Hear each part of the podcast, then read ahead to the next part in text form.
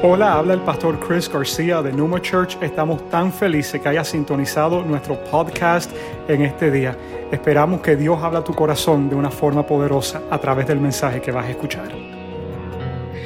Vale, vale. ¿Cómo están ustedes en esta tarde? ¿Estamos bien? Eh, quiero tomar un momentico, ahora que estábamos ahí cantando eh, y estábamos declarando que vamos a ver la victoria. ¿Cuántos necesitan ver una victoria en su vida en algún área? Levante la mano. Miren eso. Okay. Ahora, mírenme un momentico. Cuando uno canta una canción como esa, tú estás declarando, tú estás estableciendo algo en el Espíritu. No es que la estés viendo todavía, ¿verdad? Pero tú estás diciendo, voy a ver la victoria. Tú estás declarando algo hacia el futuro. Tú estás declarando algo hacia los aires. Tú estás sembrando la palabra de Dios. La Biblia habla de una mujer que tenía un flujo de sangre, que tenía un sangramiento por más de 12 años. Y ella, mira qué interesante, la Biblia dice que ella se dijo a sí misma, si yo solamente tocara el borde del manto de Jesús, yo sería sana. Entonces, ella se habló a sí mismo y algunas veces tú y yo tenemos que hablarnos a nosotros mismos. Cuando tú estás declarando, voy a ver la victoria, tu espíritu está declarándole a tu alma, aunque no veo en este momento la solución, yo voy a ver la victoria de Dios manifestarse en esta vida y en esta área de mi corazón ahora mismo. Algunas veces tú tienes que profetizar tu victoria, tú tienes que declarar tu victoria, tú tienes que declarar a los aires, esto es lo que mi Dios ha establecido, esto es lo que ha dicho y lo voy a ver, escúchame, en la tierra, en la tierra. David dijo algo que a mí me impacta mucho. Él dijo, en la tierra de los vivientes veré las promesas de Dios. Todos sabemos que tenemos promesas cuando nos muramos. Pero muy pocos se agarran de esas promesas para verlas aquí en esta tierra. Y él dice, yo voy a ver la bondad tuya mientras que yo viva. Yo no sé cuántos de ustedes esta mañana pueden decir, yo voy a ver la bondad de Dios aquí en esta vida. Y de pronto se tarde 10 años, se tarde 15, pero yo lo voy a ver. ¿Cuántos lo creen en este día? Padre, en el nombre de Jesús, yo declaro que tú activas nuestra fe. Porque algunas veces los gigantes que están al frente de nosotros son tan grandes. Algunas veces, Señor, son situaciones que se nos salen de la mano. Y no sabemos, Señor, ni, ni cómo es que vamos a ganar esa pelea. Pero Padre, en este día nosotros estamos declarando por fe que vamos a ver la victoria. Estamos declarando por fe que tú, Señor, nos vas a hacer vencedores aún en medio de la prueba y de la tormenta. Yo te pido en este día, Señor, que tú hagas los milagros que solamente tú puedes hacer. Que tú te manifiestes de la forma que solamente tú te puedes manifestar. Y mi Dios, que tú te lleves toda la gloria y toda la honra, porque no lo queremos para nosotros, sabemos que es tuya y tuya será. Creemos en fe en este día. Sana al quebrantado de salud. Sana los corazones que estén enfermos en este lugar. Esas personas que han perdido esperanza. Padre, este día que ellos se vayan de este lugar llenos de fe se vayan de este lugar lleno de ánimo. Que aún aunque la medicina diga algo, aunque la sentencia diga algo, tu palabra va por encima de todo eso, Señor. Y yo declaro que tú serás glorificado en el nombre poderoso de Jesús. Amén. Y amén. ¿Cuánto lo creen? Dale ese aplauso fuerte al Señor. Thank you. Quiero darles un anuncio más antes de entrar al tema de hoy. Tiene que ver con nuestros jóvenes. Todos los jóvenes que estén aquí entre 13 y 18 años, este jueves en la noche vamos a tener un Valentine's Bash, vamos a tener una fiesta de Valentine's, ¿ok? En vez del viernes va a ser el jueves en el edificio de al lado. Así que si tú tienes a alguien en ese rango de edad, entre los 13 y 18, tráelo para acá Vamos a tener un tiempo magnífico, vamos a estar hablándole acerca de las relaciones, así que tú trae a tu hijo y yo declaro que en el nombre de Jesús van a tener un tiempo magnífico en este lugar. Este próximo jueves, jueves a las 8 de la noche, muy, muy bien. Hoy... Eh, también quiero hacer algo muy especial. Tengo a Jorge y Janet Hasbun, que por mucho tiempo fueron miembros de nuestra casa y ahora ellos están retirándose yendo a vivir a Panamá y ellos vinieron el día de hoy a recibir oración y ahora estuvimos orando con ellos en la sala bienvenida. Muchachos, un gusto tenerles aquí con nosotros. Se pueden colocar de pie para que los vea la iglesia. Este Jorge y Janet son ministros ordenados cuando yo llegué aquí a la iglesia, él era parte de un ministerio de moto que teníamos y él venía con su moto y era bien, bien chévere ese grupo. Los bendigo, ¿verdad? Y sé que esta temporada, aunque piense que van de retiro, el Señor lo que está es renovando y haciendo un cambio ahí, van a eh, continuar dando vida como eso es lo que a ustedes les gusta, ¿ok? Así que los bendigo y gracias por estar aquí el día de hoy. Hoy comenzamos con una cancioncita bien chévere que se llama Danzando. Si tú llegaste tarde, te perdiste una canción súper chévere en esta mañana, ¿verdad? Yo quiero animarte que cada eh, fin de semana cuando tú vengas para acá, pon tu reloj para llegar a tiempo, para poder disfrutar de todo lo que Dios tiene preparado. Pues no es solamente la enseñanza, no es solamente la prédica, es un combo completo, ¿verdad? Cuando tú vas a comprar algo, ¿verdad? Te pregunta, ¿quieres el combo? Algunas veces dicen, no, solamente el sándwich, pero ya cuando te empiezan a vender el biscuit, ¿verdad? ¿Cuánto le gusta el biscuit de Kentucky Fried? Ya yo no voy ni por el pollo, a mí lo que me gusta es biscuit, ¿verdad que sí? Pero no se llama Kentucky Fried Biscuit, se llama Kentucky Fried Chicken. Entonces, tú necesitas tener el combo completo, igual en la iglesia. Dios quiere hacer algo contigo maravilloso y lo quiere hacer durante de pronto una canción, de pronto durante la ofrenda. Tú nunca sabes cuándo es que Dios quiere tocar tu corazón. Hoy estamos comenzando una nueva serie, ¿verdad? Y esta serie se llama Somos Numa, We Are Numa. Y vamos a hablar acerca de nuestra identidad como casa espiritual. ¿Por qué es importante que hablemos acerca de esto? Bueno, por varias razones. Primeramente, para los que son parte de la familia ya por hace algún tiempo, es bueno siempre poder refrescar, ¿verdad? ¿Qué es lo que Dios nos ha llamado a hacer y cuál es nuestra parte en el cuerpo de Cristo? Porque aunque hay muchas iglesias en la ciudad de Miami y yo creo en la unidad del cuerpo de Cristo, es más, este viernes que pasó nos unimos con nuestros jóvenes, con otra iglesia, otro evento que estaba haciendo eh, y quiero que sepa, fue magnífico. Yo estuve un rato ahí y la presencia de Dios que había en ese lugar, ¿por qué? Porque se unieron varias iglesias de la ciudad a buscar al Señor. Hay una bendición que Dios manda a ese lugar. Pero al mismo tiempo también a cada iglesia o familia espiritual Dios le ha dado un ADN y un llamado específico. ¿Verdad? La mano es diferente del pie, ¿verdad que sí? Y la oreja es diferente a la nariz. Los otros días mi hijo chiquito me dice, papi, dice, te voy a hacer una pregunta. Y yo dije, ajá, dice, si tuvieras que escoger entre tener tres orejas o un ojo, ¿cuál tú escogieras? Y yo, wow, las dos están terribles. Le dije, no sé, le, déjame llegar a la próxima luz roja como para darle pensamiento a lo que tú me estás diciendo. Claro, yo le dije, las orejas mías son un poquito grandes, o si tuviera una tercera, imagínate tú qué problema. me, me quedo mejor con un ojo. Entonces, en el cuerpo de Cristo, todos tenemos una función diferente, pero juntos completamos una obra hermosa. Ahora, cuando hablamos de Numa, si tú eres parte de esta familia espiritual por tiempo, hoy te voy a refrescar un poquito de por qué existimos y qué es lo que Dios nos ha llamado a hacer. Esto es lo que vamos a hablar en esta serie. Y si tú eres una persona que recién te estás uniendo a la familia, de pronto llevas varios fines de semana visitando a ver si este es el lugar donde tú quieres estar, pues hoy vas a poder escuchar un poquito directo de mí como el pastor, quiénes somos, lo que estamos llamando a hacer, y creo que va a ser algo muy refrescante. En estos días estaba hablando con una persona y esta persona en este momento está trabajando en nuestra escuela. Nosotros tenemos una escuela, si tú no sabías, de seis meses a ocho al octavo grado y el año que viene estamos aumentando noveno y décimo grado. Ahí está nuestra directora que dice, oh my God, but it's true, it's happening. Mi querida Silvia que está por ahí. Y nuestra escuela se llama Numa Christian Academy. Y estaba conversando yo con una de las maestras nuevas que tenemos y me decía, cada vez que yo entro a este lugar, se respira algo diferente. Y yo decía, exactamente.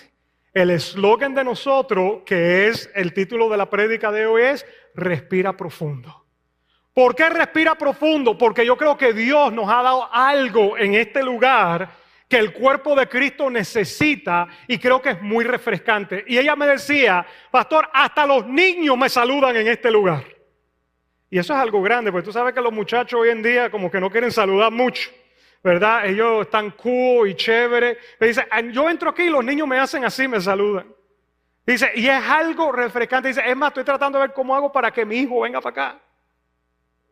Y decía, exactamente, tú le diste al clavo. Eso es lo que nosotros queremos ser.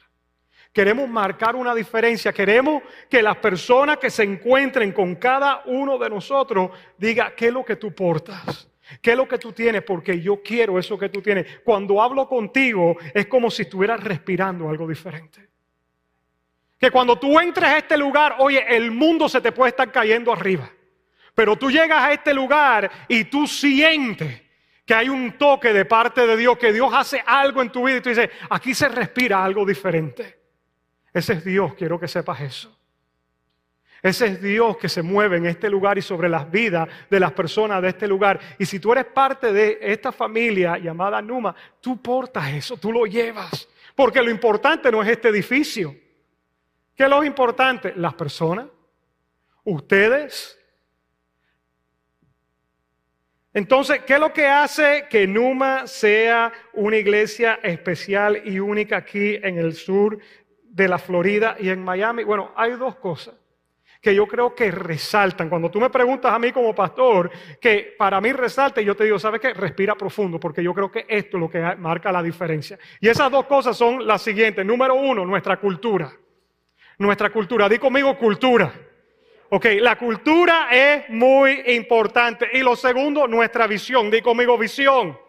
All El día de hoy voy a tocar un poquito el punto de cultura, pero me voy a meter más en la visión y en el transcurso de esta serie te voy a desarrollar el tema de lo que es la cultura de Numa. Pero antes de eso, quiero que leamos el Salmo 92 y ahí vamos a comenzar nuestra lectura. Salmo 92, versículo 12 al 15. Salmo 92, versículo 12 al 15. Ahí está detrás de mí, pero si lo tienes en tu Biblia o tu teléfono, mejor todavía. Mira lo que dice esto. Dice, el justo, di conmigo, el justo. Okay, ese eres tú. Ok, el justo no es alguien que está por allí, no, no. El justo es el que tenga a Cristo en su corazón, que ha recibido perdón, en la Biblia es considerado el justo. El justo florecerá como la palma crecerá como el cedro en el Líbano. Plantados en la casa del Señor, florecerán en los atrios de nuestro Dios.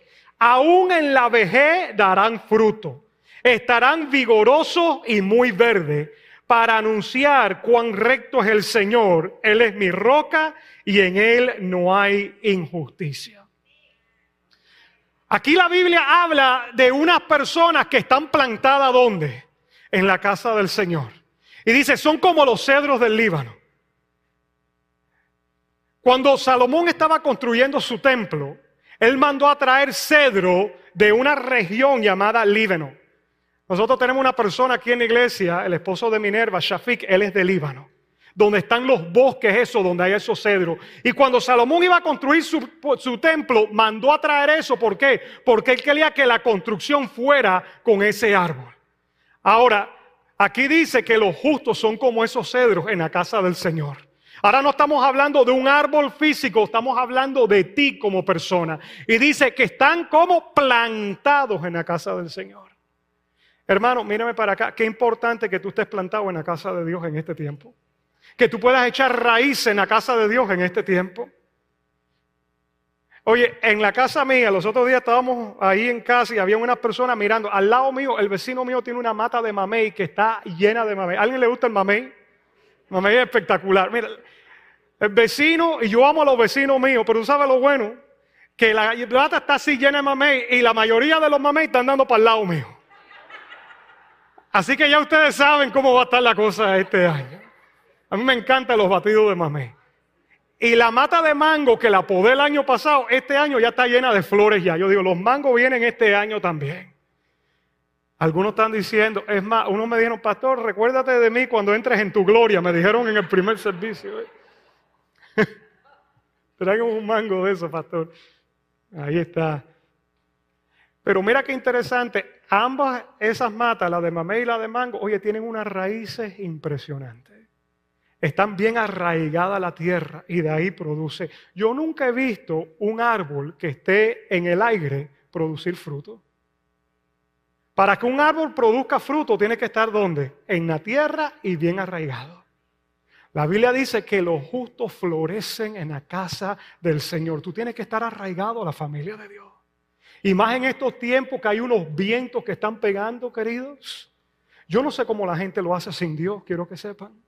Oye, si teniendo a Dios y hay momentos que se le aprieta a uno tanto la situación, yo no sé cómo tú lo haces sin Dios. Tú necesitas tener una casa espiritual, tú necesitas estar conectado a un lugar. ¿Por qué? Porque nos fortalecemos los unos a los otros. Y aquí el salmista está hablando acerca de la importancia de tener un compromiso. Di conmigo compromiso. Con una iglesia. Oye, pero qué difícil es esa palabrita compromiso. Somos una sociedad que se nos hacen difícil los compromisos. Por ejemplo, en el matrimonio. Ahora mi esposa estaba hablando acerca de la cena de, de, enamorados que viene. Yo quiero animarte a que tú te inscribas para esa cena.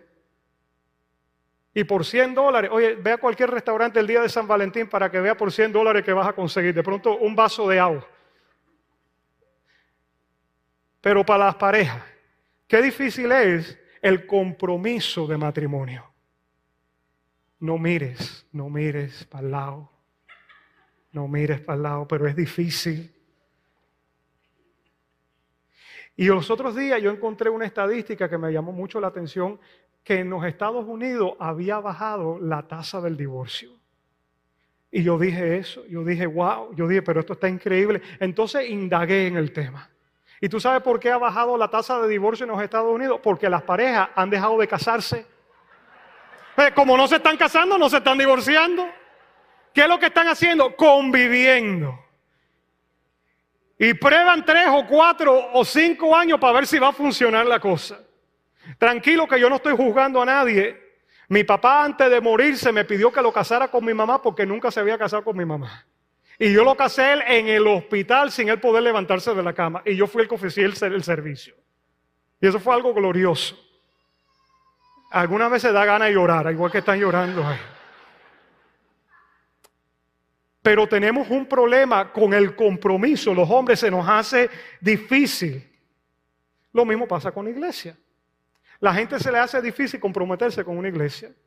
Entonces vienen tres semanas aquí, después van tres semanas donde Maldonado, después van tres semanas donde Frank López, después entonces van a probar una en inglés por ahí, se van a Calvary, van por aquí y dicen, no, es que yo me congrego, no, te congrega en todo el cuerpo de Cristo en Miami, pero tienes que buscar un lugar donde tú te plantes y ahí entonces poder empezar a, a florecer. Hay algunos que quieren entrar y salir y que ni se den cuenta que estuvieron aquí. Porque no quieres, quieres llegar, sentarte en la última silla y al momento que ya yo digo la banda, ya tú vas saliendo. Espérate, papá, tranquilo, no hay problema. Tranquilo, no hay problema. Hay algunos que de pronto se comprometen hasta ir a un grupo. Y se inscribieron hace dos semanas en la feria. Ay, que yo voy para un grupo. Y te escribiste para el grupo. Pero el día del grupo, no, no, yo creo que no voy a ir. No, no, no, no, mejor yo no voy. Y te llama el líder, ya te tiene en la lista, pero tú decides no ir. ¿Por qué? Porque no quieres compromiso. Y cuando hablamos del compromiso de servir, no, no, pastor, si yo estoy más ocupado, especialmente si tú tienes hijos. Yo tengo cuatro hijos y pareciera que la agenda mía en la tarde después de las tres la controla ellos, porque es una cosa, si están involucrados en deporte o actividades, ¿verdad? Esto es para aquí, ve para allá. Angel, que yo dije, estaba orando que tú vinieras para acá y le cancelaron el partido al hijo y por eso que está aquí. Y ahora me la han puesto práctica a mis hijos. Mi hija mayor los domingos de 5 a 6 y media y los varones de 6 y media a 8. Pero ni el domingo ahora uno tiene tranquilo y también tienen práctica y evento y todo. Entonces yo te digo, oye, ¿y tu servicio al Señor? No, no, no, es que yo no me puedo comprometer. Y cuando te digo, oye, el tiempo de los diezmos y la ofrenda, coges un candado y te lo pones aquí en la billetera. Y tú dices, ¿qué diezmo y ni qué ofrenda? Mira los rines que el pastor tiene en el carro. ¿eh? Pero Dios quiere que nos comprometamos. Es más, un día un joven me dice, pastor, tú sabes que yo no doy diezmo. Y me dice, y tengo una razón bíblica. Y yo, uh, esto va a estar buenísimo. Me dice, yo no doy diezmo porque yo doy mi tiempo. Y mi tiempo vale dinero. Así que como estoy sirviendo con mi tiempo, ese es equivalente a mi diezmo. Y dice, oye, pero tú estudiaste para esta reunión. Y le dije, pero eso no vale. Porque si no, la Biblia lo dejera claro ahí. Pero uno tiene temor a qué cosa? Al compromiso. Di conmigo compromiso. ¿Por qué le tienen temor a comprometerse con la iglesia local? Bueno, yo puse varias cositas aquí. Algunos no le ven el beneficio. ¿Qué beneficio tiene yo hacerme miembro de la iglesia? Realmente no le veo un beneficio. Otro no piensa que Dios lo requiere. Yo he tenido personas que me dicen, pastor, mira, para orar y leer la Biblia yo lo puedo hacer en un cuarto. Y eso es verdad. Tú puedes orar en el cuarto y tú puedes leer la Biblia en el cuarto. Oye, pero hay algo especial que pasa cuando el cuerpo entero se une. Hermano, ahora cuando ustedes estaban adorando juntos y estábamos cantándole al Señor, esa experiencia que se produce es una experiencia con Dios que compartimos nosotros. Yo tengo momentos que yo digo, wow, esos fueron momentos que yo sé que el cielo se abrió en ese lugar. Yo no quiero que me lo cuenten, yo quiero ser parte de lo que estaba pasando. Yo quiero estar ahí, yo quiero recordar quiénes eran algunos. Oye, ¿te acuerdas esa noche que estábamos ahí cuando el Espíritu... Sí, yo me acuerdo, yo estaba ahí también. Eso no pasa solo ahí en tu casa. Hay una bendición que Dios manda cuando estamos unidos. Y eso, el COVID trató de hacer eso. Es más, hay algunos que me están mirando todavía por la cámara que no han regresado después de COVID. Papá, han pasado tres años ya. ¿Qué tú estás esperando? Que venga la próxima pandemia. ya, te estamos esperando, regresa. algunos no ven el beneficio, otros piensan que Dios no lo requiere, otros se han quemado por otro lugar y llegan aquí echando humo por las orejas. Porque de pronto te abusaron en otra iglesia, te pasó alguna situación. Y tú llegas aquí y tú dices, no, no, no, no, sí, estuve allí y eso fue terrible. Ojo, la experiencia que tuviste allá no significa que va a ser la misma experiencia aquí. Ahora, sí es importante que sanes eso, porque de la forma que tú sales de un lugar es la misma forma que tú entras a otro. Ojo, los otros días yo estaba hablando con una pareja y yo le dije a ellos, tómense el tiempo que necesiten y respiren profundo todo lo que tenemos aquí en Numa. Y cuando llegue el momento, ustedes entonces métanse y empiezan a involucrarse a servir. Pero este no es el momento que hagan eso todavía. ¿Por qué? Porque vivieron un proceso muy fuerte. Entonces otros llegan y dicen, ah, no, ese perro no me va a morder otra vez a mí. Mejor yo me quedo sentado. Y llevas ocho años sentado ahí en una silla, ¿no? Eso no es lo que Dios quiere para ti. Dios quiere que tú te involucres. Dios quiere que tú puedas abrir tu corazón otra vez, pero sí tienes que encontrar sanidad en esa área. Y otros están esperando y buscando la iglesia perfecta. Eso es otro de los motivos por los que no nos comprometimos. Estamos buscando la iglesia perfecta. ¿Qué es lo que tú acabas de decir? No la hay. La iglesia perfecta no existe. Por favor, revienta esa burbuja no, pastor, que yo voy a encontrar la iglesia perfecta. Papá, yo te quiero decir algo. El día que tú llegues a esa iglesia ya dejó de ser perfecta ya. Porque usted, igual que yo, somos personas imperfectas. El único perfecto se llama Jesucristo. Es que el pastor me falló. Claro que te falló. Y yo te voy a fallar también, pastor, pero usted es tan hermoso. Sí, para mi esposa, pero a ti yo te voy a fallar. Yo a ella le fallo también. Mi amor, ¿cuántas veces te fallo? Muchas veces. Estamos viendo el pie así, me tiene nervioso. Yo la voy a dejar predicar en estos días para que entonces ella ahí, ya tiene un cuento ya de algo que pasó en la casa los otros días, que ella me dice, cuando coja yo el micrófono, yo, tranquilo, mamita. Ese es cuando coja el micrófono. Ojo, no hay iglesia perfecta, porque la iglesia está compuesta de seres humanos imperfectos como tú y yo. Es más, te voy a tirar una para dejártela ahí. Aún en el cielo, donde está Dios reinando y está la perfección, aún a Dios se le dividió algo allá en el cielo. con un querubín que quería hacerse como Dios y la Biblia dice que se llevó una tercera parte de los que estaban allí. Eso te lo dejo ahí nada más que para que le des pensamiento. No me voy a meter nada más que. Dale, dale, dale. So, no buscamos la iglesia perfecta. Entonces, pastor, ¿qué buscamos? Buscamos la iglesia saludable. Di conmigo saludable. Ok, para mí la iglesia saludable es la que tú tienes que buscar. Una iglesia saludable, para mí la salud es fundamental cuando hablamos de iglesia. Es más, en la iglesia de Jesucristo no tenemos un problema con la semilla. La semilla es la palabra de Dios.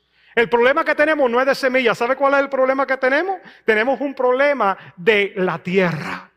Porque la tierra tiene que ver con el lugar donde la semilla cae. ¿Quiere que te lo compruebe? Mira lo que la Biblia dice en Marcos 4, Jesús hablando, versículo 26.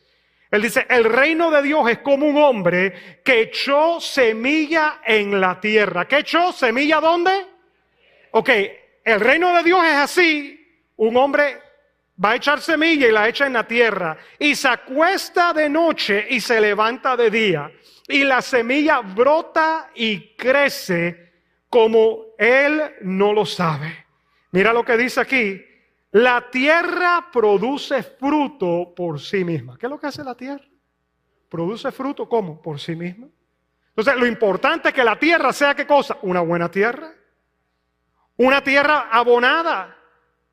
Una tierra, ¿verdad?, que tenga todo lo que necesita. Primero la hoja, luego la espiga y después el grano maduro en la espiga. Y cuando el fruto lo permite, dice, él enseguida mete la hoz porque ha llegado el tiempo de la cosecha o de la siega. Pero la tierra produce qué cosa? El crecimiento. Y te lo voy a decir de esta forma, las cosas saludables crecen. Todas las cosas saludables crecen. Y algunas veces el crecimiento, primero, antes de ser numérico, el crecimiento tiene que ser para dónde? Para adentro. Un crecimiento para abajo. Mientras más alto el edificio, más profundo el fundamento. ¿Me están escuchando lo que les estoy diciendo? Pero tenemos que buscar qué cosa? Salud. Di conmigo salud. So, ¿Qué es lo que crea salud en una iglesia? Primer punto, la cultura. ¿Qué es lo que hace de Numa una iglesia que yo creo que yo te puedo decir, respira profundo? ¿Sabe lo que es? La cultura. Ustedes saben que a mí me gusta el baloncesto. Los que no saben se lo estoy diciendo en este momento. Me encanta el baloncesto. Y la razón por la cual los Miami Heat es conocido como una organización, ¿verdad? Buena, ¿sabe por qué? Por la cultura. Los jugadores de otro equipo quieren venir a jugar en Miami. Coaches de otro equipo quieren cochear aquí. ¿Por qué? Por la cultura que el equipo ofrece. La cultura es muy importante. La cultura trae salud. La cultura permite, escúchame bien, que las cosas se lleven a cabo. Cuando mi esposo y yo tomamos la iglesia en el 2009, nos habló el pastor en ese entonces de transicionar la iglesia a nosotros. Y en ese momento la cultura no era muy saludable. Y yo le dije al pastor, yo necesito orar para ver si esto es lo que Dios quiere para mí en este momento. Y mi esposo y yo nos fuimos a las montañas a orar. Y allá en North Carolina nos metimos en una aventura tremenda. Nos metimos para una montaña. Mi esposo y yo en mi vida hemos sido alpinistas. Aquí en Miami la montaña más grande está en Tropical Park y eso no es una montaña, es una lomita así que te tira en bicicleta. Y nosotros, yo le dije a ella, vamos a subir allá arriba. Y ella me dice, mi amor, no estamos listos. Y yo, pues sí estamos listos y vamos a subir allá arriba. ¿Y qué es lo que tú quieres hacer ahí? Yo quiero tener un encuentro con Dios allá arriba. Y esta preciosa mujer de Dios que sigue los pasos de su esposo, me dice, pues bueno, vamos para allá arriba entonces. Ella ni tenía los zapatos, ni yo. Ella estaba con unos coach zapatos, una cartera que era una pañalera que era de mi hija, que tenía un año. Y la gente que nos pasaba por al lado era con mochila, con los palos para poder subir. Y nosotros con nada de eso, ni una botella de agua subimos nosotros para allá. Y ella me dice, ¿y cómo vamos a llegar? Y dice, tranquilo, aquí vamos dando vuelta, vuelta, vuelta, hiking, hiking metido aquí. Oye, llegamos como a las tres horas y media después. Hubiéramos llegado a Orlando antes manejando que lo que nos metimos para allá arriba. Pero cuando llegamos allá arriba, yo le dije, esto es lo que yo quería. Pero estaba lleno de gente. Dice, esta gente va a pensar que yo estoy loca, yo traje una bocina aquí con un iPod, yo quiero poner música y adorar, y aquí esta gente va a este loco que está aquí, me van a empujar de la montaña esta para allá abajo. Y tú sabes lo que pasó, empezó a llover y todo el mundo se fue. ¿Y sabes quiénes son los únicos que se quedaron ahí? Nosotros. Y dije, esto es lo que yo quería, Señor. Y yo puse mi música ahí, empecé a adorar. Y el Señor, si esto es lo que tú quieres para nosotros, yo te pido que tú nos confirmes, que tú nos hables. Y el Señor me empezó a dar 10 valores. 10 valores. El Señor me dijo, si tú quieres cambiar la cultura, te voy a dar valores. ¿Ok? Yo estaba como Moisés con los 10 mandamientos por ahí arriba. Yo estaba metido en una película tremenda y yo bajé de ahí arriba con estos 10 valores que he predicado de eso, lo hemos hablado. Yo he tenido hombres de negocio, decime, pastor, yo puedo tomar eso y implementarlo en mi empresa y lo han hecho. Y yo entro a los lugares y están puestos y yo tómalo, eso es tuyo, si eso no es mío, eso me lo dio Dios y yo no tengo copyright con eso. Pero estos 10 valores es lo que para mí establecen la cultura aquí en este lugar. ¿Lo quieren ver? Si me lo ponen en pantalla. Estos 10 valores que están aquí. Número uno, dependencia. Número dos, honra.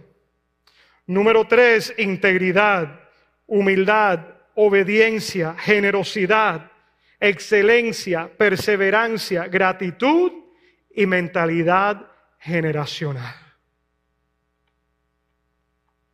Esos diez valores que están allí es lo que les voy a estar predicando yo en las próximas semanas que vienen. Algunas semanas me voy a quedar en uno, otra semana voy a darle a dos de ellos. Y vamos a estar haciendo eso durante este próximo tiempo. ¿Por qué? Escúchame. Porque la cultura tú la enseñas, pero necesita ser agarrada. You need to catch it. Ustedes la necesitan agarrar. Y te voy a decir algo muy importante, ¿ok? You need to be the culture. Tú te conviertes en la cultura, donde quiera que tú vayas. Tú eres una persona que portas esa cultura. Ojo, si tú eres parte de Numa, tú eres una persona que depende de Dios, tú eres una persona de honra, tú eres una persona de integridad, tú eres una persona generosa. ¿Por qué? Porque es quienes somos. Y donde quiera que vayamos, lo vamos a llevar con nosotros.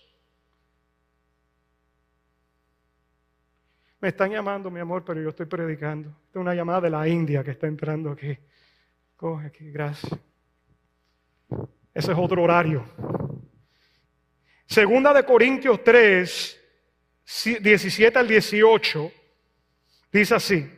Ahora bien, el Señor es el Espíritu. ¿El Señor es quién? Ok, la palabra Espíritu es la palabra Numa. En el Nuevo Testamento, donde aparece la, la palabra Espíritu, es la palabra Numa.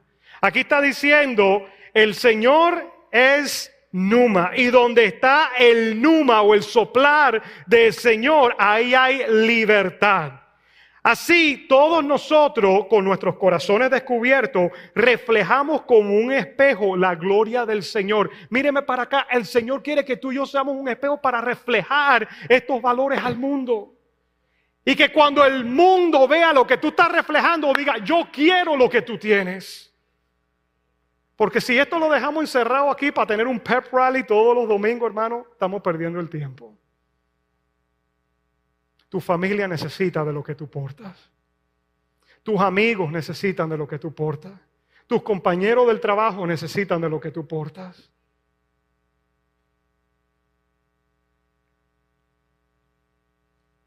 Jesús lo dijo de esta forma, ustedes son la luz del mundo, son la sal de la tierra. Somos transformados a su semejanza con más y más gloria por la acción del Señor, que es el Espíritu. El Espíritu de Dios es Numa, esa es la meta. Yo cada vez quiero que Dios sople más de Él sobre mí. Yo quiero que el Espíritu tenga más control de mi vida. Yo quiero rendir cada vez más las áreas de mi corazón a Él. Emerson, amigo, tú me puedes acompañar en el piano, just Emerson, right now. La segunda cosa que yo creo que hace de Numa un lugar donde tú puedes respirar profundo es nuestra visión. Di conmigo visión. ¿Por qué es importante la visión? Proverbios 29, 18. Dice así, donde no hay visión el pueblo se desenfrena, pero bienaventurado el que guarda la ley. Pero en una versión en inglés que se llama The Message Bible, y yo lo he usado otras veces aquí, que es como una eh, paraphrase, ¿verdad?, de, de, la Biblia, dice así este versículo. Si la gente no puede ver lo que Dios está haciendo, tropiezan consigo mismo. Si la gente no puede ver lo que Dios está haciendo, tropiezan consigo mismo. Si tú no puedes ver lo que Dios está haciendo, vas a tropezar. Pero mira lo que dice, pero cuando prestan atención a lo que Él revela, son muy bendecidos. ¿Dónde está la gente bendecida de parte de Dios? Que son los que prestan atención a qué cosa? A lo que Él revela. ¿Y qué es lo que Dios nos está revelando aquí en Numa? Bueno, nuestra visión está compuesta de cuatro frases. La primera frase es amar a Dios. ¿Se acuerdan, Santos y Fabiana? Esto ustedes lo han por los poros. La primera frase de nuestra visión es amar a Dios. ¿Por qué amar a Dios? Porque cuando a Jesús le preguntaron, maestro, de todos los mandamientos, ¿cuál es el más importante? ¿Tú sabes lo que Jesús dijo? Amarás al Señor tu Dios con todo tu corazón, con toda tu mente y con todas tus fuerzas. Y dice, este es el más grande de todos los mandamientos. Si tú cumples este, has cumplido con toda la ley y amar a tu prójimo como a ti mismo. No hay más nada que hacer. Entonces, aquí en Numa queremos enseñarte a amar a Dios. Amar a Dios de qué forma? Con todo tu corazón. Que cuando tú vengas a estos servicios los domingos, tú te enamores más de Él. Yo no quiero que tú te enamores de mí. Por favor, la persona que yo quiero que esté enamorada de mí está ahí. Yo quiero que tú te enamores de Él. Porque el único que puede cambiar tu vida es Él. Yo no puedo cambiar tu vida, pero Él sí puede cambiar tu vida. Mientras más tú te enamores de Él, tú vas a empezar que Él hace cambios en ti que nadie jamás pudiera hacer. ¿Cuántas mujeres han querido cambiar al esposo y no lo pueden cambiar nunca? Ese hombre de Dios, iba a decir ese cabezón, no ese cabezón, ese hombre de Dios que está ahí. Solamente Dios lo puede cambiar. Tu carteletera, no, tu no lo va a cambiar. Lo que lo va a hacer es va a alejar más de Dios. Pero cuando ese hombre se enamore de Dios realmente, oye, se rinde completamente. ¿Por qué yo estoy aquí? Porque yo me enamoré de él. Oye, y suena hasta raro yo decir que me enamoré de un hombre. Oye, para allá. Pero yo me enamoré de Cristo.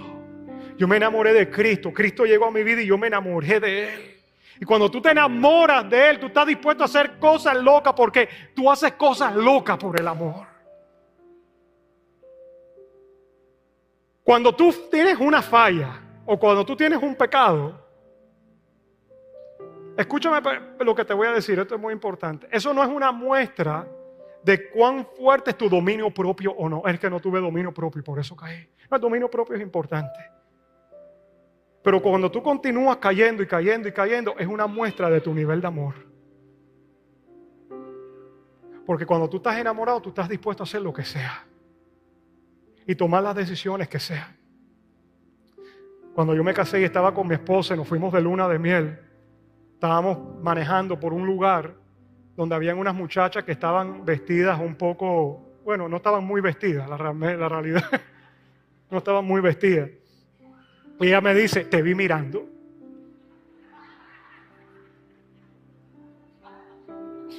Y yo le dije, no, tú no me viste mirando. Y dice, te vi mirando, te caché. Y dije, no, tú no me agarraste. Y dice que sí te vi mirando. Y dije, que no. Y ahí comenzó. Y yo le dije a ella, ¿tú sabes por qué tú no me viste mirando? Y me dice, ¿por qué? porque algún día tú no vas a estar en el carro y voy a querer mirar todo lo que quieras. Y no te va a garantizar nada que tú estés ahí sentado. Pero yo sé que Dios está conmigo. Y Él me está mirando. Y yo no las miro a ella porque Él me está mirando a mí. Y me dijo, ah, no, no, entonces tú no estabas mirando. No, no estaba mirando. ¿Cuál es mi medidor? Mi medidor es Él. Yo no hago las cosas por quedar bien con ella ni por quedar bien con ustedes. Oye, si no, yo no hago lo que tengo que hacer, a quien le fallo es a Él. Ustedes me están escuchando. Yo no trabajo aquí por un salario. Yo trabajo por qué? Porque yo tengo un amor por Dios. Y el amor por Dios es la motivación detrás de las cosas. El día que tú empiezas a cambiar eso, tienes que medir esto nuevamente. Y Jesús dice, recuerda las obras que hacías al principio y recuerda de dónde has caído y regresa a tu primer amor. Me acuerdo yo unas personas que un día me dijeron, ah, pastor, eso se te va a pasar a ti un día. No era pastor yo todavía. Yo estaba enamorado de Cristo. Hoy Él había hecho tantas cosas por mí que yo vine rendido completamente. Y la persona me dijo, eso se te va a pasar. Eso se te va. Estás en el primer amor. Pues quiero que sepa, han pasado como 26 años y no se me ha pasado todavía. Ni se me va a pasar tampoco. Porque eso que me estaban poniendo era una sentencia que yo no quiero sobre mi vida. Yo no quiero perder el primer amor. Yo quiero estar siempre enamorado de mi Cristo. Y eso es lo que yo les quiero enseñar a ustedes. Amar a Dios por encima de todas las cosas. Y cuando tú lo amas a Él, tú te rindes.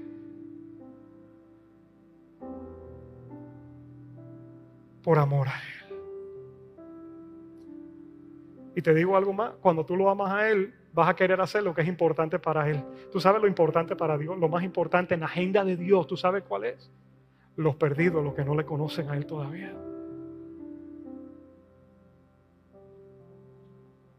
Yo tengo cuatro hijos. De los cuatro, en ciertos momentos se me han perdido unos cuantos. Gracias a Dios que los encontré otra vez. Claro, a uno cuando regresó le dije, te estaba tratando de perder a propósito. No, mentira, no le dije. How you find me. No, no, no. Pero míreme para acá. Cuando David a mí se me perdió, eso fue un susto. Que jamás yo he sentido en mi vida ese susto. Porque donde vivíamos había un lago en la parte de atrás. Y se me fue en la noche. Y ese niño no aparecía por ningún lado. Y yo llamé a la policía y la policía me ha dado las instrucciones más difíciles que yo he tenido que seguir hasta el día de hoy. ¿Tú sabes cuáles fueron las instrucciones? No se vaya de donde está usted. Nosotros lo vamos a ayudar a encontrarlo. ¿De cómo no voy a irme si yo necesito salir de aquí? Me dice, si él regresa, no sabemos si regresó, así que usted se tiene que quedar donde está. Y dije, no, no, yo voy a salir a buscarlo. Y la policía me lo encontró como a dos cuadras de la casa, con tres añitos. Se me fue. Si a mí, cuando ese muchacho se me perdió, tú me preguntas a mí, ¿y cómo está tu hija Hadasa? A mí no me importa. Hadasa está al lado mío, está bien. ¿Tú sabes a mí quién me importa? El que se me perdió. Yo quiero que tú me ayudes a mí a buscarme el que no está. Porque el que no está ahí es el que está preocupando mi mente. Mi mente está en el que no está en ese momento. El que está conmigo está bien. No me pregunte por el que está. Pregúntame por qué no está. Y cómo me puedes ayudar a buscarlo. Pues quiero que sepa, ese es el corazón de Dios también. No me pregunte por que está viniendo acá. Pregúntame por qué está allá afuera todavía. Que Cristo murió por ese. Y que el Padre está diciendo, hagan lo que tengan que hacer, que mi casa esté llena.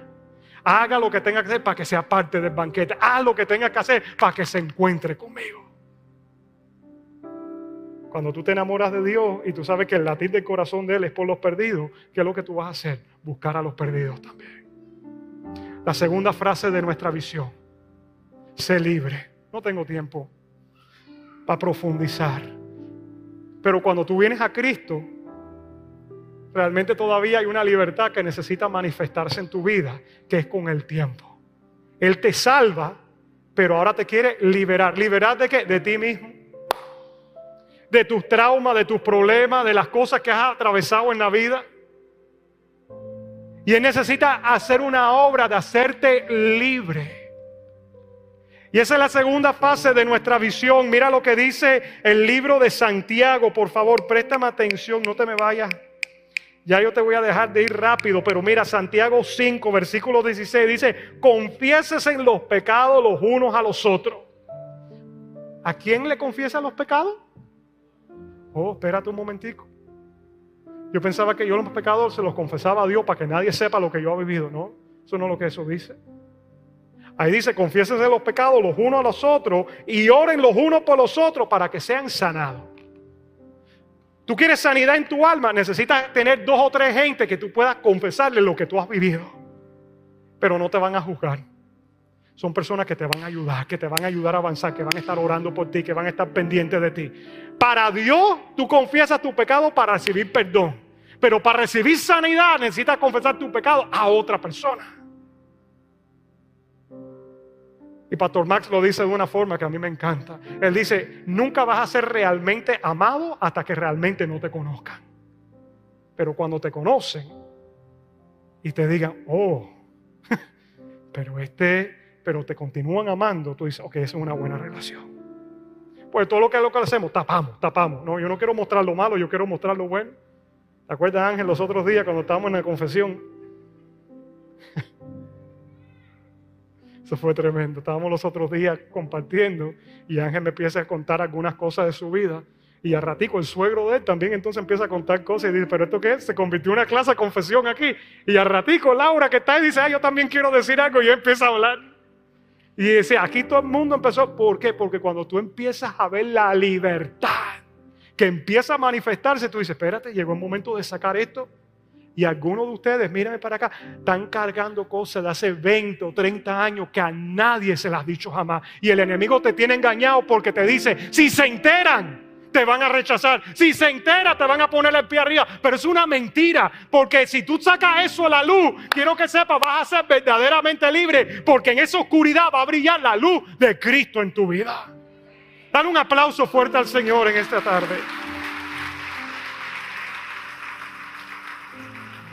Hermanos, tenemos que cambiar la forma que pensamos. Una vez yo tuve un hombre que se sentó en la oficina conmigo.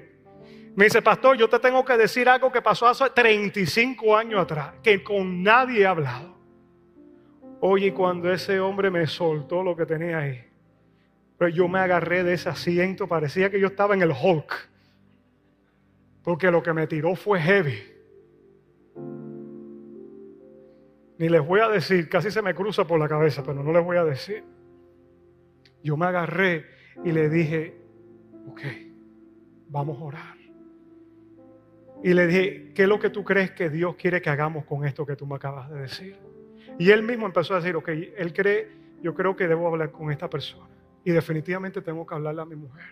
Y tengo que hacer eso. Y él mismo se, se hizo un mapa de lo que tenía. Él mismo empezó a encontrar libertad al momento que qué cosa, abrió el corazón de lo que tenía ahí.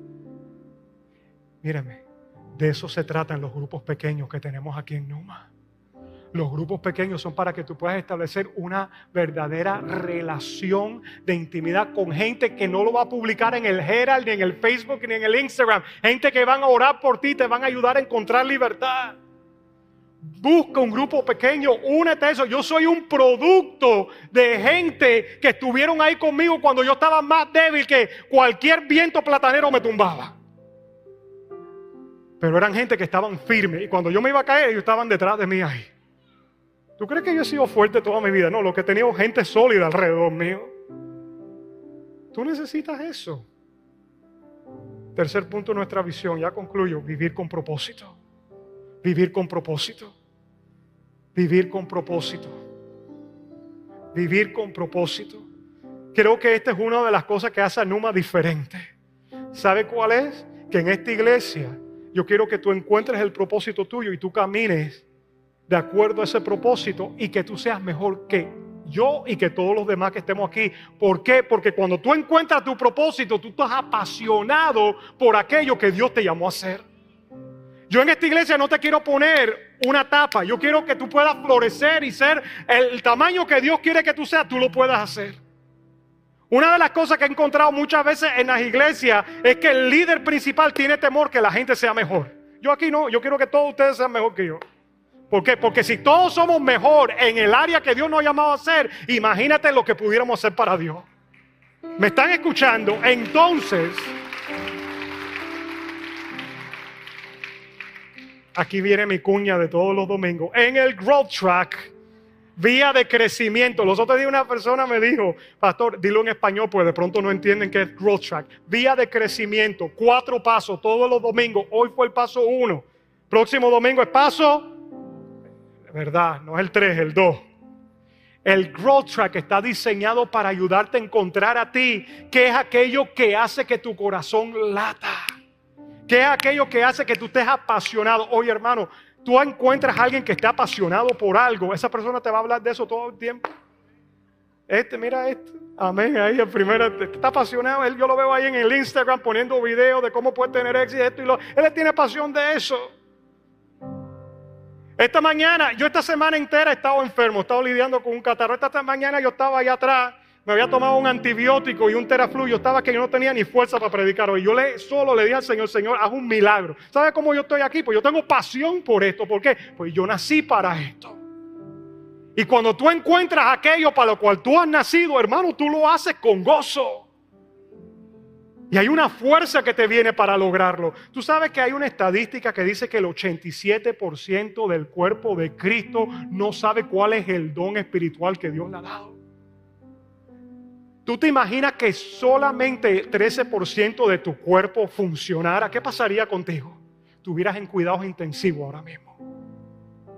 ¿Y cómo el cuerpo de Cristo funciona con solamente el 13% sabiendo lo que tiene que hacer? Imagínate tú.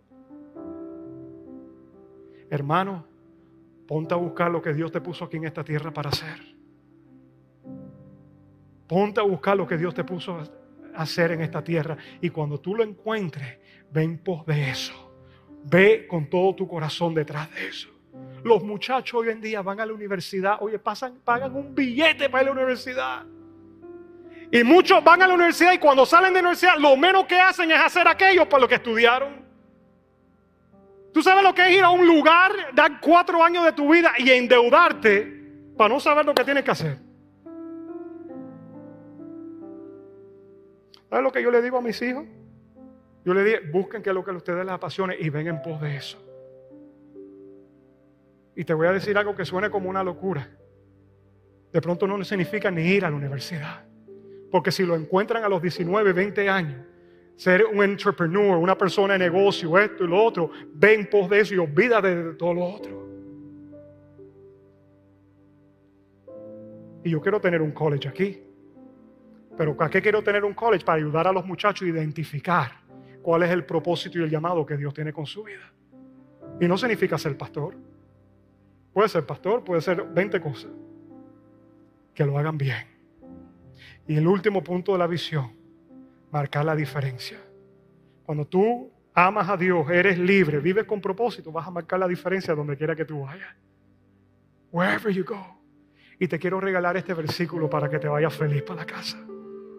O almorzar. Que algunos me están mirando con cara de hambre. Tranquilo, ya te vas, papá. Juan 15, versículo 8 y después el 11. Apropiate de este versículo. Jesús dice, cuando producen mucho fruto, demuestran que son mis verdaderos discípulos. Eso le da mucha gloria a mi Padre. Les he dicho estas cosas para que se llenen de mi gozo. Así es, desbordarán de gozo. Miren, Jesús dice lo siguiente.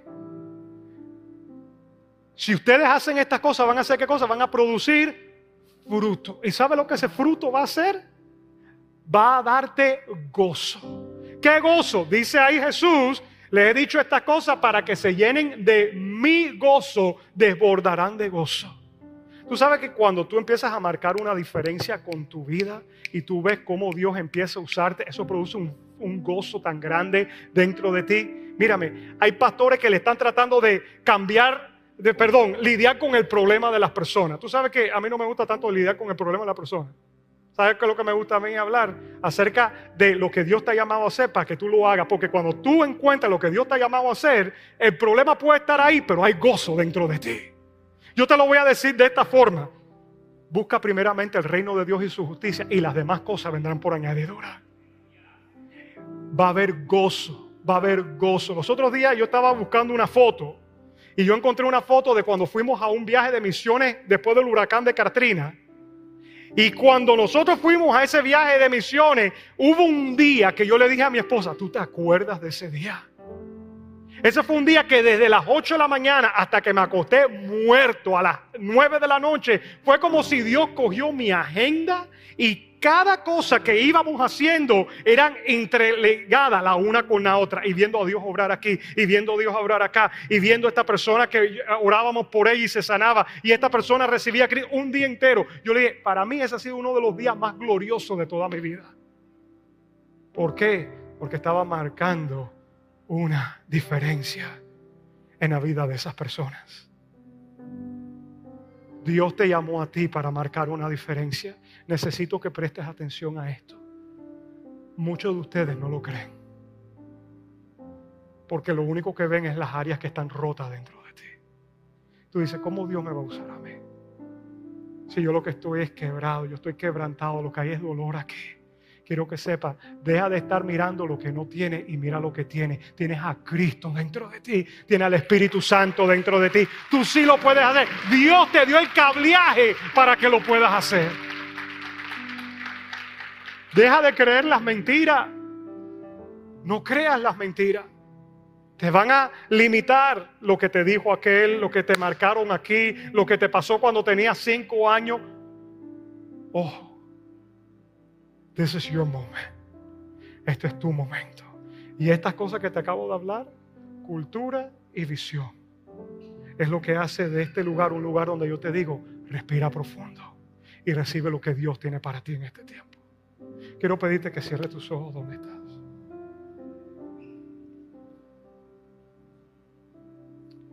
Y ahí con tus ojitos cerrados, tu rostro inclinado, yo quiero hacerte una pregunta. Yo sé que el Espíritu Santo está hablando a tu corazón ahora mismo. Y la pregunta que yo te quiero hacer es, ¿qué es lo que está impidiendo que tú hagas lo que Dios te ha llamado a hacer a ti? ¿Qué es lo que está impidiendo que tú hagas lo que Dios te ha llamado a hacer a ti? Esa es la primera pregunta que te quiero hacer. Y la otra es que hay una pregunta que yo quiero que tú le hagas a Dios. Y la pregunta que yo le quiero que tú le hagas a Dios es la siguiente. ¿Por qué tú me has traído? a ser parte de esta iglesia. ¿Qué es lo que tú quieres hacer a través de mí en este lugar? Y deja que Él te hable. Así que let's worship,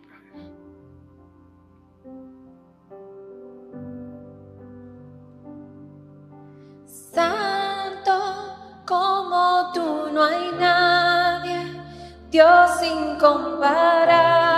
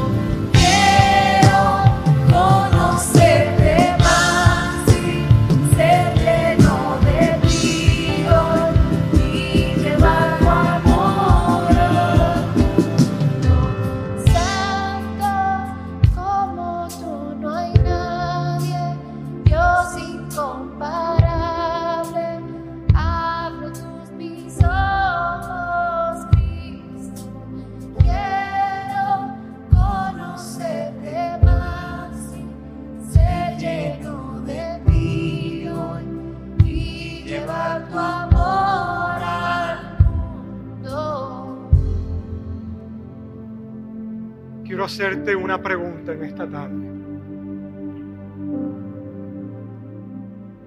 Si tú crees que tú tienes algo para ofrecer, pero te has dejado engañar por trauma, algún dolor, porque no te ves como suficiente. De pronto tú estás aquí y tú me dices, pastor, yo no me siento ni capacitado para que Dios me use. Y todos son trabas que tú sientes que están aquí en tu cabeza, pero tú crees realmente que hay algo que Dios te está llamando a hacer en estos tiempos. Si ese eres tú, yo quiero pedirte que te coloques de pie. Ponte de pie ahí donde estás. Si tú crees que hay algo que Dios quiere hacer a través de tu vida y por eso es que Dios te trajo a este lugar, colócate de pie, sin temor, sin temor, sin temor, sin temor.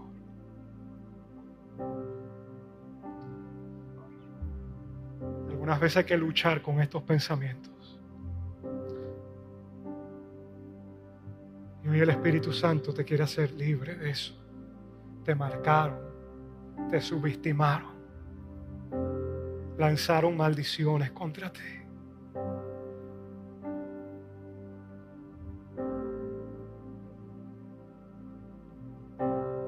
Colóquense de pie.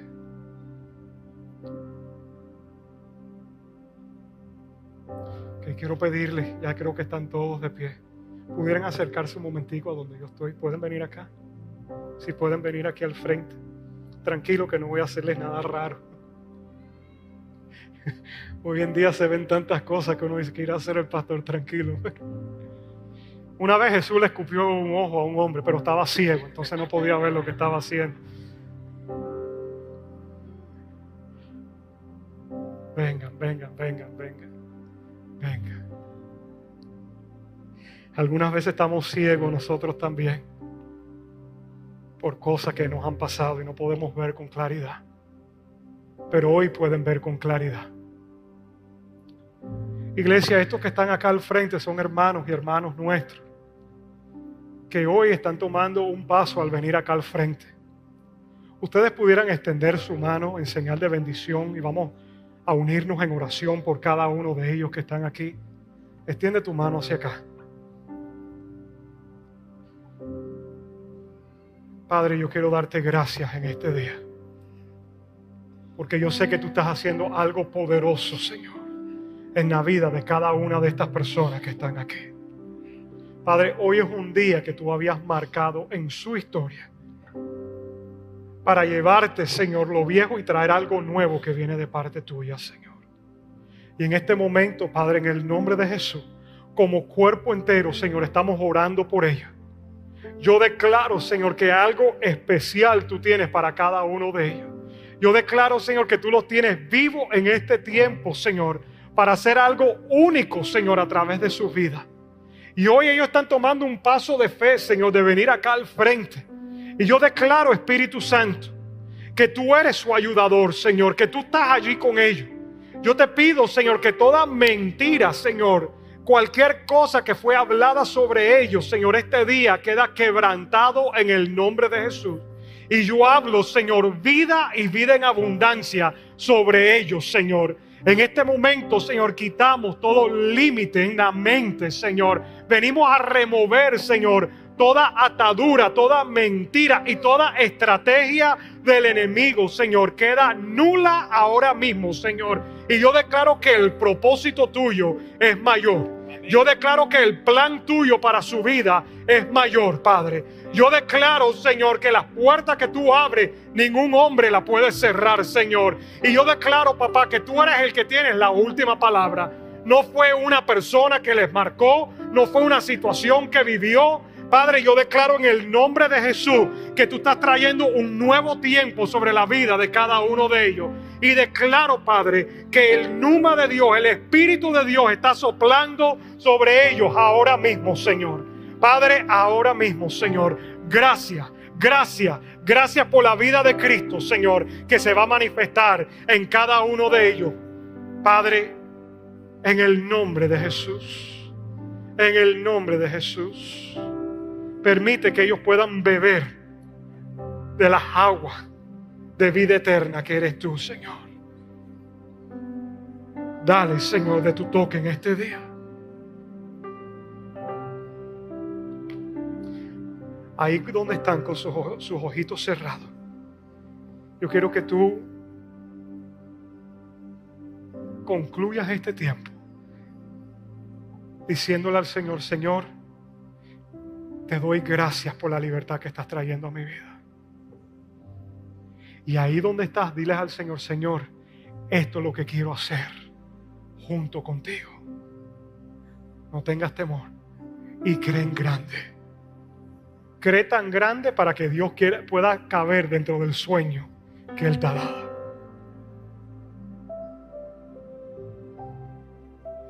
Gracias. Hay una presencia de Dios tan linda en este lugar. No sé si ustedes lo pueden percibir. Pero yo quiero concluir. Pueden quedarse ahí, no tienen que irse. Ya en un momentico pueden regresar a su silla. Si Dios te está tocando y estás teniendo un momento con Él, aprovecha.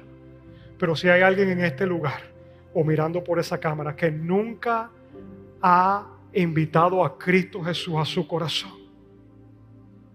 para, escúchame bien lo que te dice, recibir perdón de tus pecados la Biblia dice que tú fuiste hecho para una relación con Dios, pero por el pecado esa relación fue quebrantada. Pero Jesús dijo, yo soy el camino, la verdad y la vida. Nadie viene al Padre si no es a través de mí. Si hoy tú vienes a Jesús, todos tus pecados son perdonados y tú comienzas a vivir la vida nueva que Él pagó por ti cuando murió en la cruz. Y si hoy tú me dices, pastor, yo quiero apropiarme de ese sacrificio, yo quiero invitar a Cristo a mi corazón, yo quiero recibirlo a Él como mi Señor y Salvador. Si ese eres tú, ahí donde estás, yo quiero dirigirte en una oración yo quiero que tú repitas esta oración conmigo. Vas a repetir conmigo, Señor Jesús, yo te doy gracias por, por ir a la cruz para tomar mi lugar de pecado. En este momento, yo te recibo a ti como mi Señor y mi Salvador. A partir de ahora, yo me declaro tu hijo, tu hija, y estoy listo para cumplir con la misión que tienes para mí. Gracias Señor, en tu nombre orado. Amén. Y amén. Podemos darle un aplauso a nuestro Señor en esta tarde. Gracias por escuchar nuestro mensaje en este día. Si te gusta lo que estás escuchando, suscríbete a nuestro canal y compártalo con los demás. Ahora, para obtener más contenido de Numa, conéctate con nosotros a través de nuestra página web numachurchmiami.org. Te amamos y esperamos conectar contigo nuevamente.